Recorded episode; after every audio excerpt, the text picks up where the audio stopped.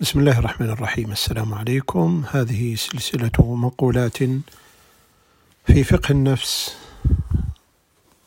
وحديثنا عن القلب قال حذيفة بن اليمان رضي الله عنهما القلوب أربعة قلب أغلف فذاك قلب الكافر وقلب منكوس فذاك قلب قلب يرجع إلى الكدر بعد الإيمان وقلب أجرد فيه مثل السراج يزهر فذاك قلب المؤمن وقلب مصفح أو مصفح اجتمع فيه نفاق وإيمان فمثل الإيمان فيه كمثل بقيلة يمدها الماء العذب ومثل النفاق فيه كمثل القرحة يمدها القيح والدم وهو آه، لأيتهما غلب. قال أبو موسى الأشعري رضي الله عنه إنما سمي القلب من تقلبه ألا وإن القلب مثل ريشة معلقة بشجرة في فضاء من الأرض تفيؤها تفيئها الريح ظهرا لبطن. قال عبد الله بن مسعود رضي الله عنه إن للملك لمة وإن للشيطان لمة فلم فلمة الملك إعاد بالخير وتصديق بالحق فمن وجدها فليحمد الله ولمة الشيطان إعاد بالشر وتكذيب بالحق فمن وجدها فليستعذ بالله. قال سلمان الفارسي رضي الله عنه لكل امرئ جواني وبراني جواني وبراني فمن من أصلح جوانيه أصلح الله برانية ومن أفسد جوانيه أفسد الله برانية. قال عبد الله بن مسعود رضي الله عنه إن للقلوب شهوة وإقبالا وإن للقلوب فترة وإدبارا فاغتنموها عند شهوتها ودعوها عند فترتها وإدبارها. عن أبي الدرداء رضي الله عنه قال اللهم إني أعوذ بك من تفرقة القلب وذلك أن يكون لي في كل واد مال. قال سفيان بن دينار قلت لأبي بشير وكان من أصحاب علي بن أبي طالب رضي الله عنه أخبرني عن أعمال عن أعمال من كان قبلنا. قال كانوا يعملون يسيرا ويؤجرون كثيرا.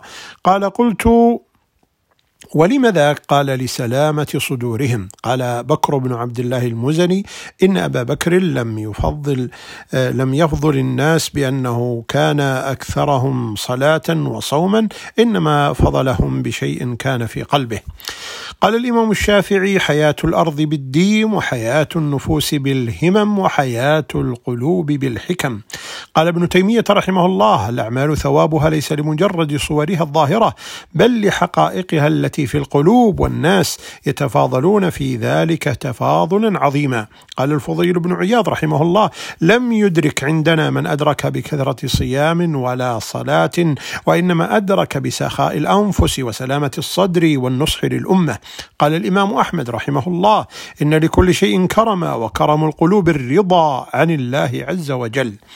قال عبد القادر الجيلاني فقه اللسان بلا عمل القلب لا لا يخطيك آه، إلى الحق خطوة السير سير القلب. قال ابن رجب أفضل الناس من سلك طريق النبي صلى الله عليه وسلم وخواص أصحابه في الاقتصاد في العبادة البدنية والاجتهاد في الأحوال القلبية فإن سفر الآخرة يقطع بسير القلوب لا بسير الأبدان. قال جعفر بن سليمان هم الدنيا ظلمة في القلب وهم الآخرة نور في القلب.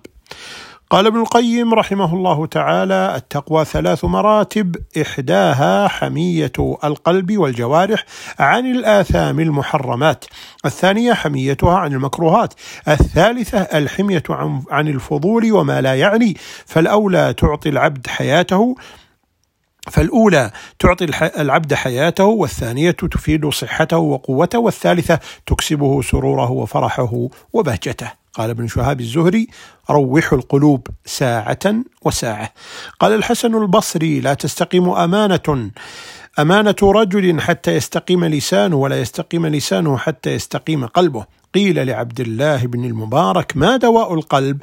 فقال قلة الملاقاة للناس قال أحمد الانطاكي إذا أردت صلاح قلبك فاستعن عليه بحفظ لسانك. قال مجاهد القلب بمنزلة الكف فإذا اذنب فإذا أذنب الرجل ذنبا انقبض إصبع حتى تنقبض أصابعه كلها اصبعا اصبعا ثم يطبع عليه فكانوا يرون أن ذلك الران.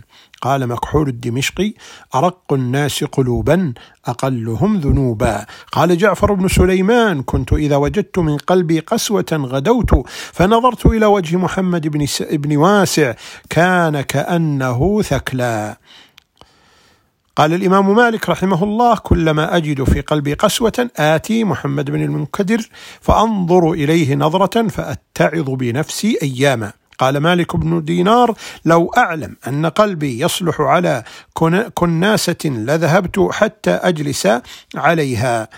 كان ميمون بن مهران يذهب إلى الحسن البصري رحمهم الله ويقول يا أبا سعيد قد آنست من قلبي غلاظة فاسترل لي منه. قال عمر ابن صالح سألت أبا عبد الله يعني الإمام أحمد بما تلين القلوب؟ فأبصر إلي ثم أبصر إلي ثم أطرق إلي ساعة فقال بأي شيء؟ بأكل الحلال. قال مسروق من راقب الله في خطرات قلبه عصمه الله في حركات جوارحه. قال ابن القيم إذا كانت حياة القلب حياة طيبة تبعته حياة الجوارح فإنه ملكها. قال ابن رجب إن الأصل في التقوى والفجور هي القلوب. فإذا بر القلب واتقى برت الجوارح وإذا فجرت وإذا فجر القلب فجرت الجوارح. قال يحيى بن معاذ القلوب كالقدور في الصدور تغلي بما فيها ومغارفها ألسنتها فانتظر الرجل حتى يتكلم فإن لسانه يغترف لك بما في ما في قلبه من بين حلو وحامض وعذب وأجاج. قال يحيى بن معاذ قوت القلوب الذكر وقوت العقول الفكر. قال إبراهيم الخواص دواء القلب خمسة أشياء. قراءة القرآن بالتدبر وخلاء البطن وقيام الليل والتضرع عند السحر ومجالسة الصالحين. قال الفضيل بن عياض خمس من علامات الشقاء. القسوة في القلب وجمود العين وقلة الحياة والرغبة في الدنيا وطول الأمل. قال مالك بن دينار ما ضرب عبد بعقوبة أعظم من قسوة القلب. قال الفضيل بن عياض شيئان يقسيان القلب كثرة الكلام وكثرة الأكل. قال بشر بن الحارث بحسبك أن قوما موتى تحيا القلوب بذكرهم وأن قوما أحياء تقسو القلوب برؤيتهم. قيل لإبراهيم بن أدهم لما حجبت القلوب عن الله قال لأنها أحبت ما أبغض الله أحبت الدنيا ومالت إلى دار الغرور واللهو واللعب وترك العمل لدار فيها حياة الأبد. قال الحسن البصري إن القلوب تموت وتحيا فإذا هي ماتت فاحملوها على الفرائض فإذا هي أحيت فأدبوها بالتطوع. قال ابن تيمية رحمه الله كثير من المرضى يشفون بلا تداو بدعوة مستجابة أو رقية نافعة أو قوة للقلب وحسن التوكل. قال ابن القيم واجبات القلوب أشد وجوبا من واجبات الأبدان وأكد منها وكأنها ليست من واجبات الدين عند كثير من الناس. قال ابن حجر الهيتمي أما كبائر الباطن فيجب على المكلف معرفتها ليعالج زوالها لأن من كان في قلبه مرض منها لم يلقى الله والعياذ, والعياذ بالله بقلب سليم. قال العز بن عبد السلام أعمال القلوب وطاعتها مصونة من الرياء إذ لا رياء إلا بأفعال ظاهرة ترى أو تسمع والتسميع عام لأعمال القلوب والجوارح.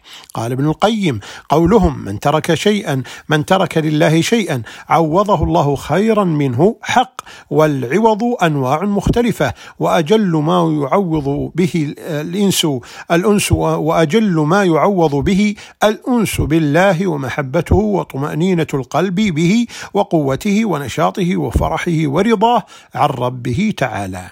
قال يحيى بن معاذ سقم الجسد بالأوجاع وسقم القلوب بالذنوب فكما لا يجد الجسد لذة الطعام عند سقمه فكذلك القلب لا يجد حلاوة العبادة مع الذنوب. قال ابن القيم مثل القلب مثل الطائر.